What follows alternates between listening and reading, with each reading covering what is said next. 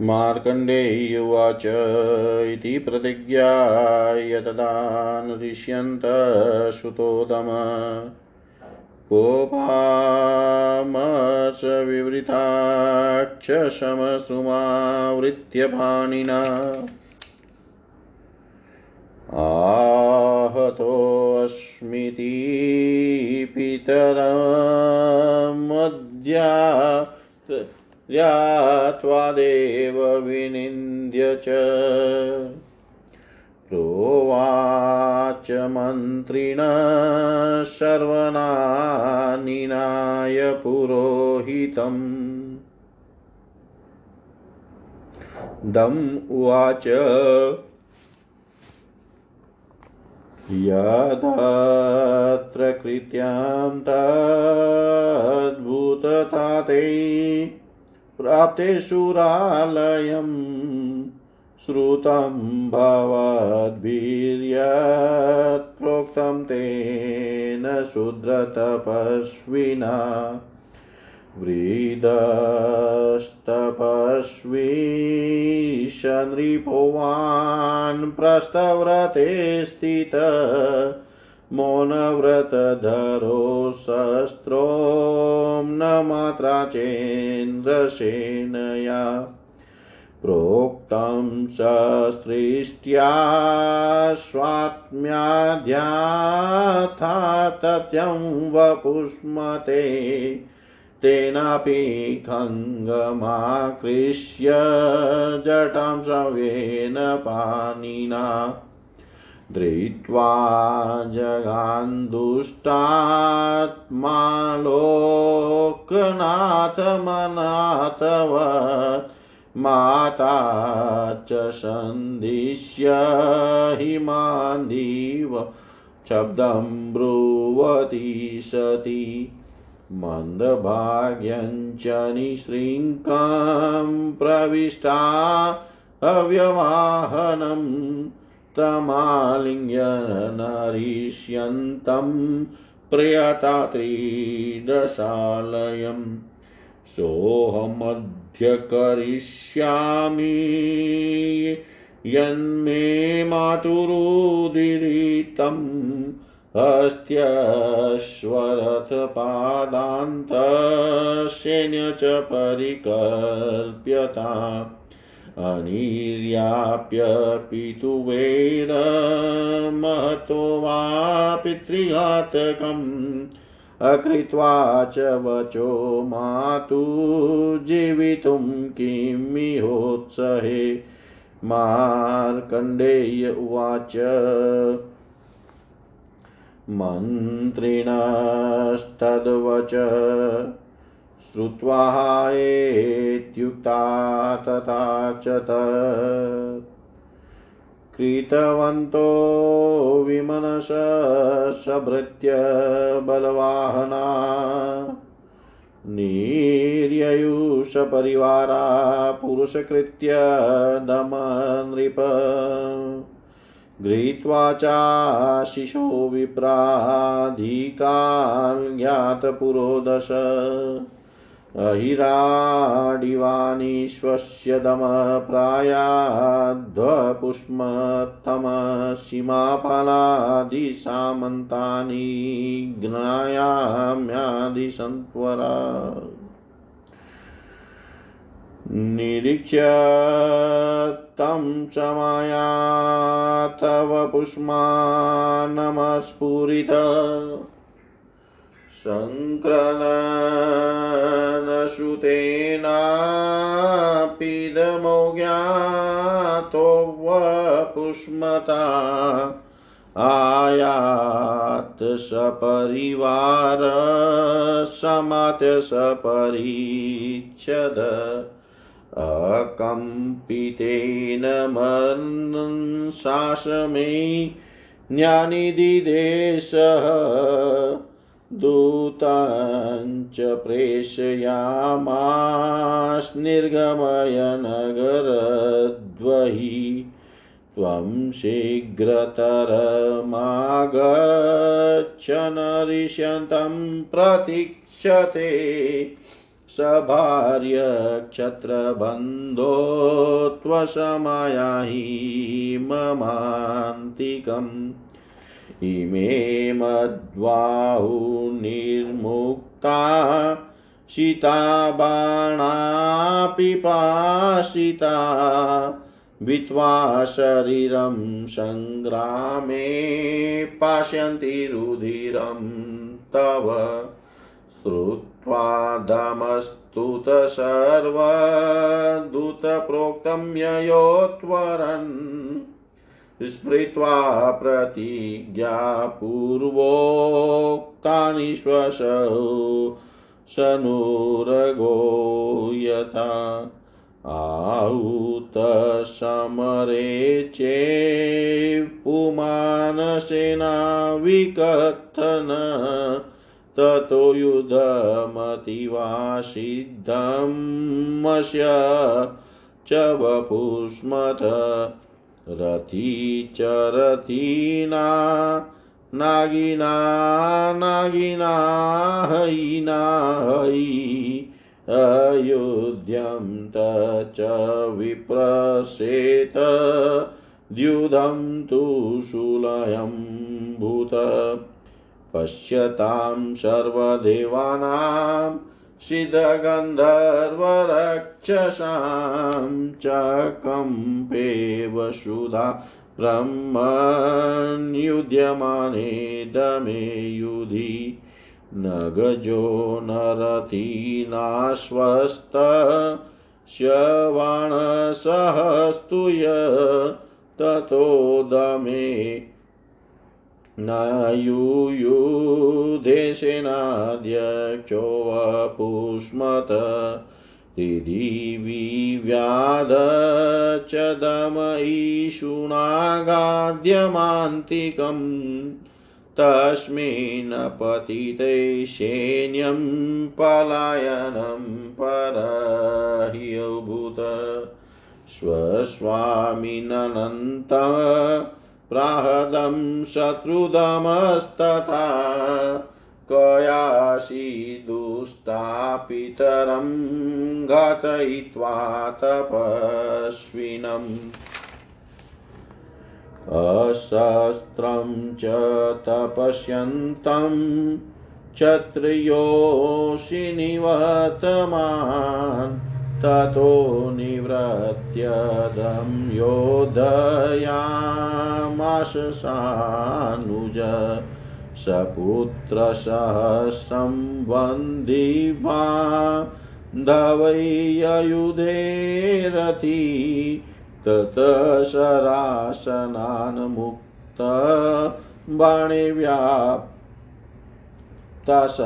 ततो दिश दमं च शरथं चाशुशरजारेरपूरय तत पितृवधो तेन कोपेन सदमस्तथा।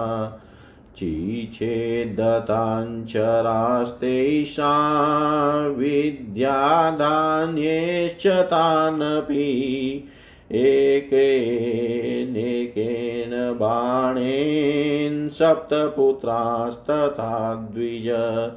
सम्बन्धी बान्धवान् मित्राणि नाययमसाधनम् वपुषमानसरति क्रोधानिहतात्मज बान्धव युयुधे च शतेनाजो शरेराशि विशोपमे चिछेदतस्य तान् बाणान् सदमश्च मामुने युयुधाते च शरम्भ्यो परस्परजयेशिनो परस्पर शराधात् विच्छिन्दनुषोत्वरा गृहीतखड्गावुतीर्य चि क्रीडाते महाबलोदमक्षणं नृपं ध्यात्वा पितरं निहतं वने केशेष्वाकृष्य चाक्रम्य निपात्य धरणीतले शिरोधार्या पादेन भुजसु भुजमुद्यम्य चाब्रवीत् पश्यन्तु देवता सर्वा मानुषापनगा खगा पाठीयमानञ्च हृदयं छत्रबन्धवो पुष्मत एवं मुक्ता च सद्मोह मोहृदयं च व्यदारयत्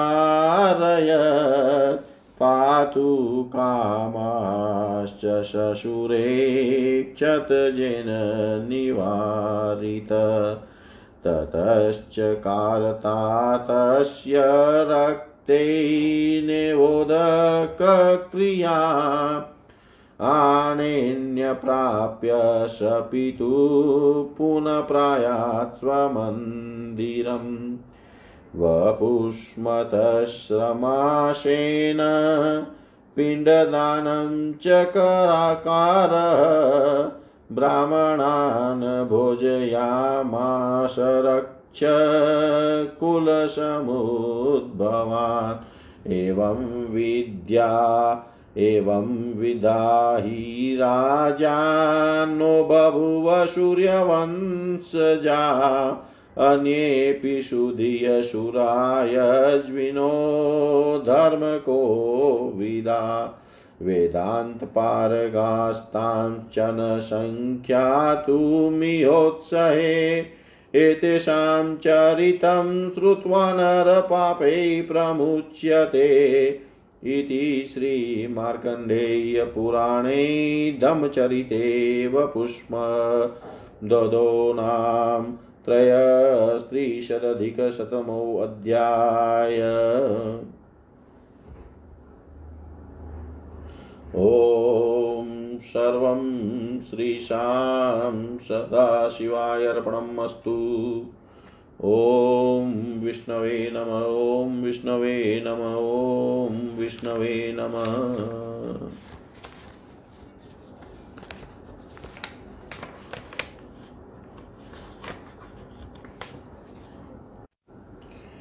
मार्कंडे जी बोले, नरिष्यंत पुत्र दम ने इस प्रकार प्रतिज्ञा करके कोप और अमरस में भर घूर्णित नेत्रों से हाथ में समत्रु आवरण पूर्वक मूचों को चढ़ाया। हा हतोष्मी कहकर पिता की चिंता और देव की निंदा करने लगे। इसके पीछे पुरोहितों को बुलाकर सब मंत्रियों के सामने कहा, दम बोले, पिताजी स्वर्ग में चले गए हैं। शुद्र तपस्वी ने जो कहा, वह आप जान ही चुके हैं। अब इस समय जो करना चाहिए, वह आप कहिए। सबके शासन करता यह नृप वृद्धावस्था में वानप्रस्थ व्रत अवलंबन पूर्वक तपस्वी होकर मौन व्रती थे। वपुष्मान के पूछने पर मेरी माता इंद्रसेना ने वपुष्मान को सब सत्य परिचय दिया। तब उस दुष्टात्मा ने खड़ग खींच कर वाए हाथ से लोकनाथ को नाथ के समान पकड़कर मार डाला है। मेरी सती माता, मुझे, मुझ मन भागी और श्रीहीन को धिकार देती हुई मेरे पिता निरत निरस्यंत को आलिंगन पूर्वक अग्नि में प्रवेश करके स्वर्ग को चली गई है। माता ने मुझको जिस प्रकार आज्ञा कहला भेजी है, मैं उसी के अनुसार कार्य करूँगा। हाथी, घोड़े, रथ और पैदल यह चतुरंग सेना संजित हो।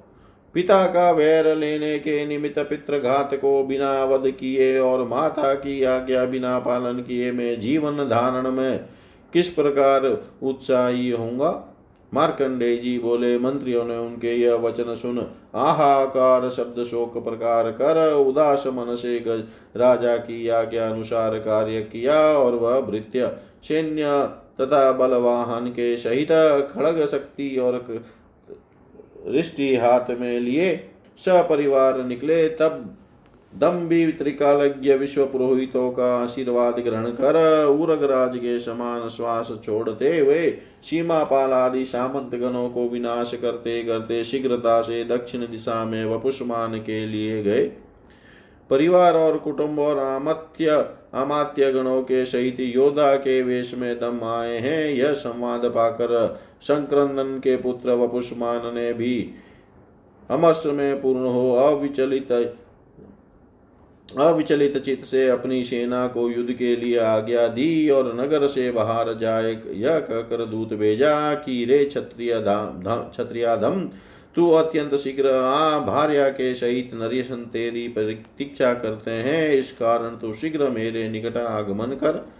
यह सब रुधिर के प्यासे शीला पर पहनाए, बाण मेरी भुजाओं के द्वारा छुट संग्राम स्थल में तेरे शरीर को भेदन कर रुधिर पान करेंगे। दमदूत के यह वचन सुन और पहली प्रतिज्ञा स्मरण कर सर्प के समान श्वास छोड़ते छोड़ते शीघ्र सहित, शीघ्रता सहित गए और उसको समर में बुलाकर कहा, जो प्रकृत पुरुष है, वह कभी आत्मश्लाघा नहीं करते। अनंतर दम और पुष्मान का घोरतर युद्ध उपस्थित हुआ। रथी के संग रथी हाथी के संग हाथी और अश्वारोही के संग अश्वारोही युद्ध करने लगे।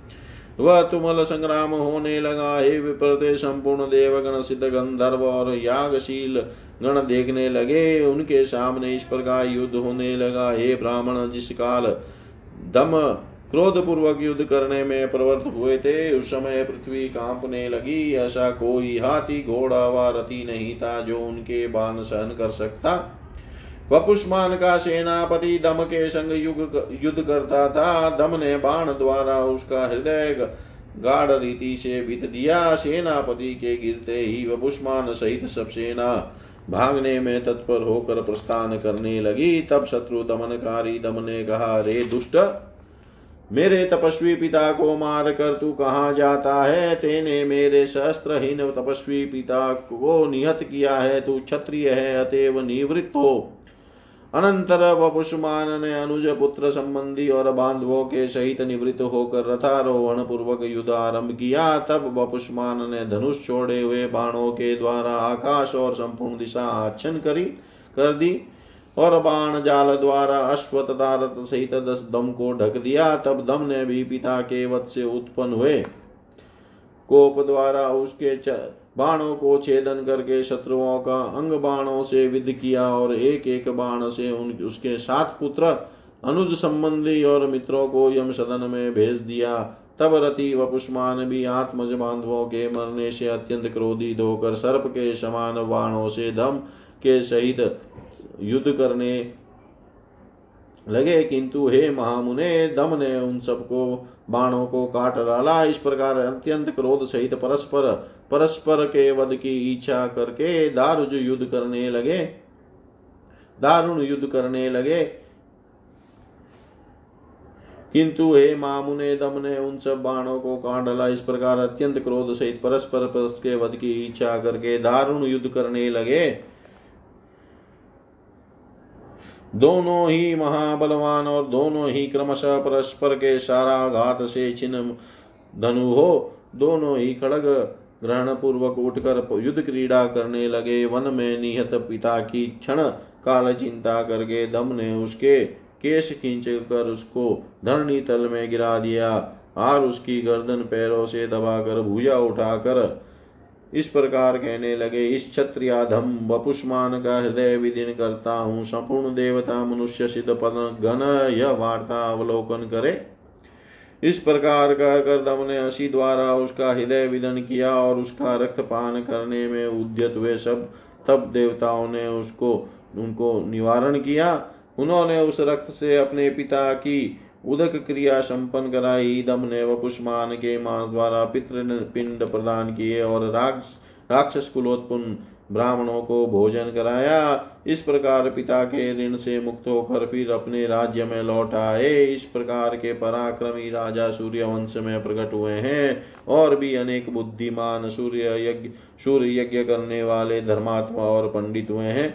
वह ऐसे वेदांत पारग, पारगामी हुए हैं जो कहने में नहीं आते न उनकी कोई संख्या कर सकता है। इनका चरित्र श्रवण कर मनुष्य सब पापों से छूटता है। ॐ पूर्णमदः पूर्णमिदं पूर्णात् पूर्णमुदच्यते पूर्णस्य पूर्णमादाय पूर्णमेवावशिष्यते। ॐ शान्ति शान्ति शान्ति।